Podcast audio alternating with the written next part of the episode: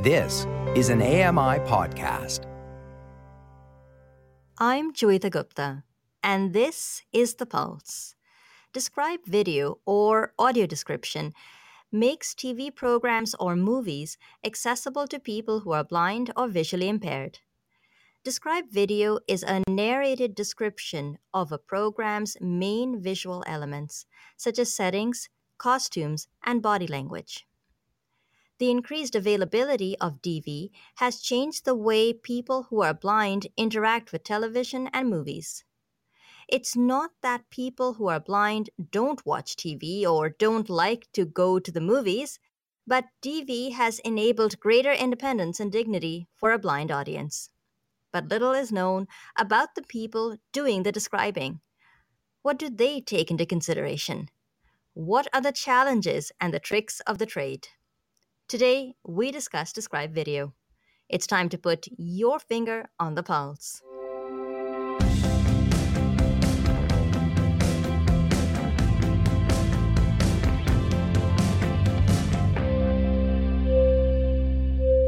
Hello and welcome to the Pulse on AMI Audio. I'm Joeita Gupta. It's always very exciting to have a chance to go behind the scenes.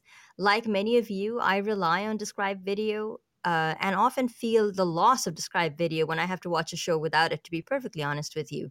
So I'm really pleased to welcome to the show Valerie Hunter, who is the founder of Valerie H Productions and an expert in described video. Valerie, welcome to the program. So nice of you to take a couple of minutes out of your day to chat with us. Great, thank you. I really appreciate uh, being asked. It's great to be here. So, when and how did you get into described video? Well, funnily enough, it involves a lot your um, your predecessor, uh, AMI Audio's predecessor, VoicePrint. Um, I've been mm-hmm. in uh, radio for m- much of my life, and when I was transitioning out of that career, I was you know doing various things in voiceover and ended up um, volunteering at the National Broadcast Reading Service in Toronto, and um, did that. That was back in the late '90s, and it wasn't until then uh, when I was like uh, looking into maybe a script editing job there or something like that. Mm-hmm. That um, I spoke to the big boss, going, "So has anybody got that new job there?" And he was like, "Well, mm-hmm. no, but you used to be in radio, right?" And I'm like, "Uh, yeah," because I I was a DJ and did production. Mm-hmm. And uh, he said, "Well, we do this thing down the hall." Back then, uh, VoicePrint and, and uh, Audiovision Canada, which I learned about, um, was in this portable in back of an old school. And down the hall, which I'd never been, was Audiovision Canada, which is the predecessor of uh, AMI, the TV channel. Mm-hmm. And um, so I went down there and looked around, and it was only then, about, um, I'm going to say 99 or 2000 around there, that I discovered there was such a thing as described video. Mm. And so it started there person who ran things was uh, Mark Rosen, technically backed up by John Stubbs. And uh, they basically taught me what Describe video was. And so I started with production, um, kind of writing writing shotgun for John, and then later writing shotgun for Mark as he directed recording sessions and then started putting things together from the editing to the mixing and all that stuff. And eventually, production led to um, actually being voicing the description because I was, mm-hmm. you know, I came in as a as a voicer, and so started doing that, and then started doing my own stuff, and then eventually got into writing and uh, then became creative director and that's and so it all it all started from from there uh, from uh, from what became AMI. Isn't that interesting? Taking a trip uh, down memory lane and you know mm. jumping in the old time machine. Now, bear in mind, in 1999, 2000, I would I would have been in grade eight, so I was a teenager. Wow. Uh, okay. You know, just to give you an idea of how far back that was. Now, I, I like yep. to think of myself as an old soul. But listen, in 1999 or 2000, when you got into doing described video, how readily available was programming that had been described? Hmm. In terms of broadcast, it pretty much came down to CBC uh, in Canada. They were they were the first to the best of my knowledge, the first uh, Canadian broadcaster to have um, described video. I think the first project was the Arrow, although I'm not positive about that. And that's who we usually worked with um, in the in the early years. The Arrow actually preceded me. I think it was Hmm. 97 off the top of my head. Uh, and the only way to get that was, unfortunately for some people, the same place to get it now through the SAP, the secondary audio program. Although there was some technical uh, wizardry sometimes done to sort of do a simulcast a little bit with VoicePrint and that sort of thing. Um, so uh, back then, it was kind of a, it was kind of a, a two horse town in that it was um, Audiovision Canada and, and CBC in Canada and uh, WGBH and PBS in the US. Right. Um, that was kind of it at that time. Um, One of the things Audiovision Canada used to do, though, is uh, sell videos retail um, and to libraries. So back then it was uh, VHS tapes, and uh, we did our own movie. That that's that's the bulk of actually what we did was um, coming up with films. We had people trying to get rights or stuff that was public domain, and created our stuff and and sold it as VHS and also as audio cassettes, which kind of trips in maybe to the podcast I think we may talk about later. Um, Yes. So it was so a great bulk of our production was retail, and a lot of it went to libraries. So I think the main source I think back then for an audience would be to find them in libraries if you could, uh, or ask for them, or you know get stuff from the CBC. That was pretty much it back then. Yeah, it's interesting because one of my earlier memories of Describe Video is going to the CNIB library where they had Yes. s- piles of these videos and you could get these old 1940s movies. And I'd never seen a described movie before. And it was such a great experience. But you know, we've used a couple of terms today, and I've I tend to use them interchangeably. Describe video is the same as audio description, which is the same as voiceover. Are they the same things, or do they refer to different things? voiceover refers to a more general skill set. Voiceover is just generally that qualifies for commercials and anything you think an announcer does. Is, is- we call it voiceover. Um, so you know that's the more general thing for someone who you know speaks something audio wise on a script or whatever. That's just voiceover. But describe video and audio description are essentially the same thing. That describe video is just basically the term that came up in Canada through the history of the development of the form. Audio Mm. description is the term that came up in the US and in England as as it progressed and uh, established itself. So um, most of the time they can be used interchangeably. So I that's not you're not doing anything wrong by Okay, by good. making them interchangeable. Although there are some people who will, you know, possibly say something specific about them uh, about each term, but that's that that's roughly what it is. Describe describe video is in reference to uh, visual medium. Audio description can qualify as things that aren't necessarily visual medium uh, or um, stuff that originally was but is put out as audio, uh, like again, like Mhm. podcast or something like that. Um, so, but yeah, basically interchangeable. And voiceover just means yeah, everything that is voiced. Amazing. Mm. Hey, I have a, a question for you. I've always wanted to ask someone who's an expert in the field. If you set out Mhm. to describe, let's say, a documentary, Mm. Is that a different process or does the description feel and sound very different compared to a scenario where you're describing, oh, let's say a baseball game, for example? First, it's a it's a finer point to actually compare describing a documentary and play by play. Play by play is like in radio is kind of one of the original forms of audio description. I kind of think of it being two pronged. The original forms of audio description would be that that you'd hear on the radio or radio drama or sports or when someone uh, who has a vision impairment would go to a theater or watch TV with a relative or friend who is sighted. And they sit in the back and the sighted person kind of leans over and goes, okay, this is happening and this is happening and that is happening. Mhm. Um, that's kind of the original. and and Mark used to Mark used to tell us that basically our goal is we're the best version of that.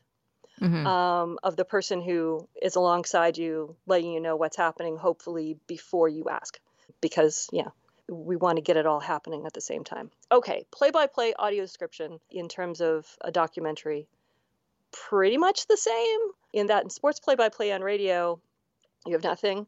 In video, well, anyone who uh, listened to Toronto Blue Jays games on AMI will have some idea that there's some there's a little bit of variation uh, mm. in that uh, the people who would describe uh, Jays games were working from the television broadcast and would uh, sometimes deal with stats on screen and that sort of thing. As for a documentary, documentaries uh, and educational material is handled quite differently, I think, than a drama or some sort of thing. Mm-hmm. When a documentary uh, or educational thing kind of comes down to your who, what, where, when, why, but more of the who, what, when, where, how, because it's the original producer who is filling in the why. Mm-hmm. Uh, so it's just a matter of who everybody is, what's going on, where the change is happening in terms of person, in terms of location, in terms of um, elements that are being used. A lot of documentary is just basically keeping score. this person's talking, this person's talking, this person's talking. Mm-hmm. And then this person's coming back to talk. And if anything else comes up, then we handle that. But it's the main thing is is kind of keeping score and if anything is being demonstrated in the in terms of an educational thing over the years of course documentaries you know not all documentaries are are straight up talking heads of course and they've gotten more into narrative, developing characters, sometimes using various elements that fiction filmmakers would use. And so we have mm-hmm. to get mm-hmm. into that. And so we're we're sort of walking a line between the two forms at that time. And mm-hmm. hopefully it remains kind of smooth. There really isn't a transition. In terms mm-hmm. of fictional narrative, you're serving the story. It's all about the story and what the writers and producers of the original piece are intending to put forth. So we are an adjunct to that. We help. So mm-hmm. what we describe, the priorities come down to what matters most is what serves the story. What are we going to say that matters to the story they're trying to tell and the way they're presenting it? That's kind of the case with everything, but it's especially true when there is really a story and the piece is hanging on a story being told.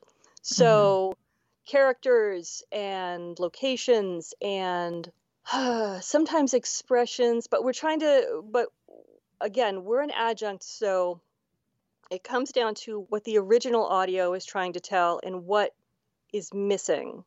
So we don't have to say someone is hesitating because you can hear they're mm-hmm. hesitating. We're not going to say that someone is nervous when they clearly sound nervous. We let the sound design do a lot of the work, but when there's anything where it doesn't, then we move in and do our thing.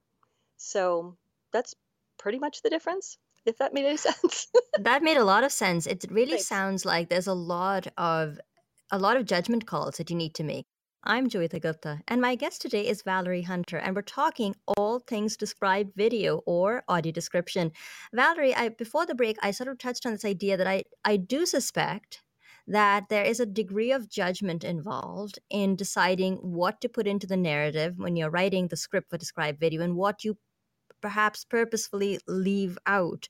So, what role does your judgment or intuition play in writing the script for described video? I mean, we're humans, and uh, usually there is only one human who is um, who is watching the film or TV show and writing what they see. Sometimes there's uh, sometimes there may be small groups, or it may go through different editing processes and, and QC and stuff. But mm-hmm. essentially, it comes down to another member of the audience who happens to be sighted who goes, okay, what's missing from here? if I couldn't see this? Um, what's going to, and again, as I was saying previously, what what's going to serve the story? Mm-hmm. In the case of uh, something educational, is what's going to help um, the student, uh, the audience, learn what the producers want them to learn through this. Mm-hmm. Um, so it's fairly equal that way. But uh, although we we learn certain standards of what goes in and what and what has priority, um, ideally put everything in. And sometimes there are uh, describers that you know will put everything in. Um, it's a tricky balance. There are different kind of variations on schools of description as to how much to how much to put in. Um, the school I tend to hew towards, and how I was taught by Mark Rosen at Audiovision Canada, was to try to make it as seamless as possible. Mm-hmm. That if um, a person was quote unquote watching a TV show, that they would be getting from it as close to what a sighted person would be getting at the same time. That everyone would be experiencing s- similar elements of the TV show as synchronous as possible. Obviously, mm-hmm. that's a goal. You can't get, obviously, you can't get everything, but we do as much as we can to make it smooth. There are others uh, between the sighted experience and the non-sighted ex- sighted experience in terms of learning about a story. Now, obviously, there are judgment calls all over the place with that because we are humans, and though we have these priorities, we'll see things and not see other things at the time we experience them. Maybe we will come back to them and go, oh, wait a minute, that's something that needs to go in. Well, why? Well, mm-hmm. because it matters to what happens in the story later without, you know, showing anybody's hand too much but it's it's relevant to the story later. So it's um, so that's kind of what some of the judgment comes down to. Again, it's going back to that OG experience of the two people in the back of the cinema going, mm-hmm. "Oh, this is happening. Oh, this is happening. Oh, this is happening." And you know, that person, that sighted person is like they're experiencing the film at that moment and reacting to it we, we kind of want to, at least I do, want a little bit of a sense of that in my description while still being somewhat prepared, but not seeming like I'm too prepared. Mm-hmm. And um, because we're all reacting at the same time. So I don't mm-hmm. want to take anybody out of the experience of the film itself. There are others who feel it's more important to basically fill in the screen for non-sighted person to go, you know, this is over here and this is over here, this is over here, this over here. Well, that's quite important in a lot of cases.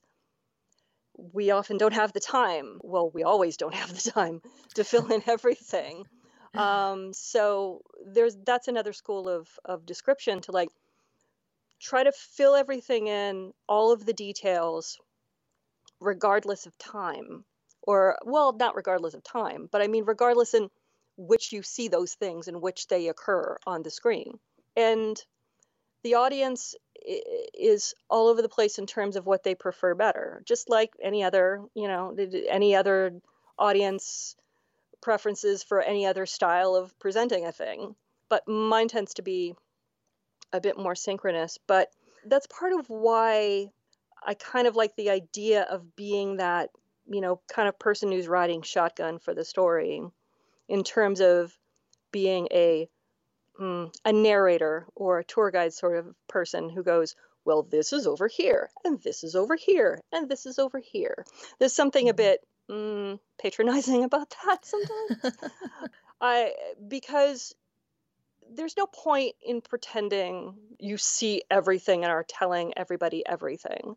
There's no point in pretending to be the lone authority on this and again, it takes I believe it takes the audience out of the story. It's like they don't want to be dictated to. They want to experience this. So let's experience it with them. So those are kind of the thought processes that are going on in my mind while I'm doing this. I'm a describer all I can be is just a describer. I'm trying not to dictate. I'm more trying to share my experience as best I possibly can to make the audience's experience of this as accurate as possible. Yeah, no, for sure. And a work in mm. progress, mm. I'm sure, as well. Oh, yeah. You know, there's so absolutely. much that we could unpack in this, but unfortunately, I'm looking at the clock and it's ticking away. We've only yeah. got about two minutes left here. And I did okay. say I wanted to talk to you about the podcast, Movies for yes. the Blind. So tell us That's a little fine. bit about the podcast and what you're trying to accomplish with that. I can make it as short as possible, I think. when I left AVC, uh, I decided I wanted to keep my chops up and do a podcast and do something that is a version of what uh, AVC used to do be called uh, audio cinema, which was no video. It was uh, put out on cassettes and stuff. So it was just mm-hmm. audio.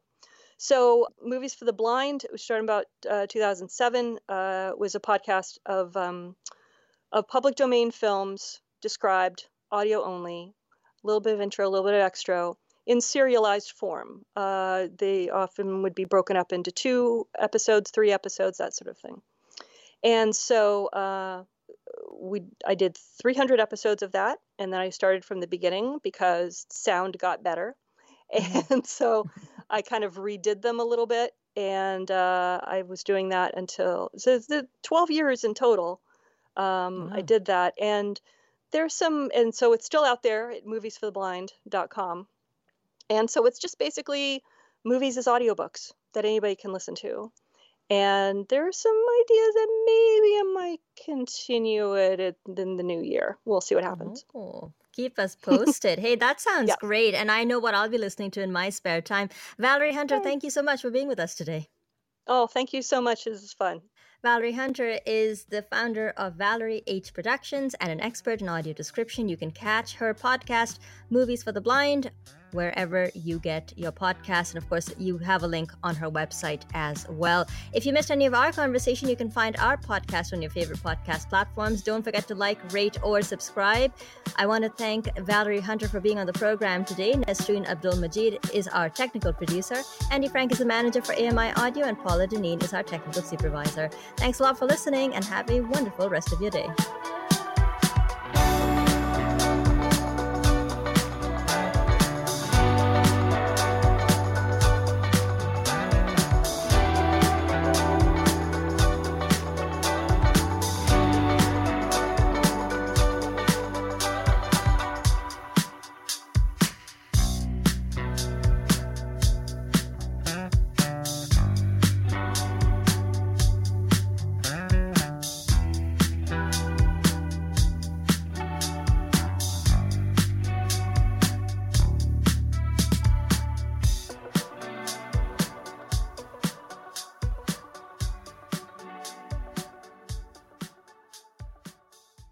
This was an AMI podcast. For more accessible media, visit AMI.ca.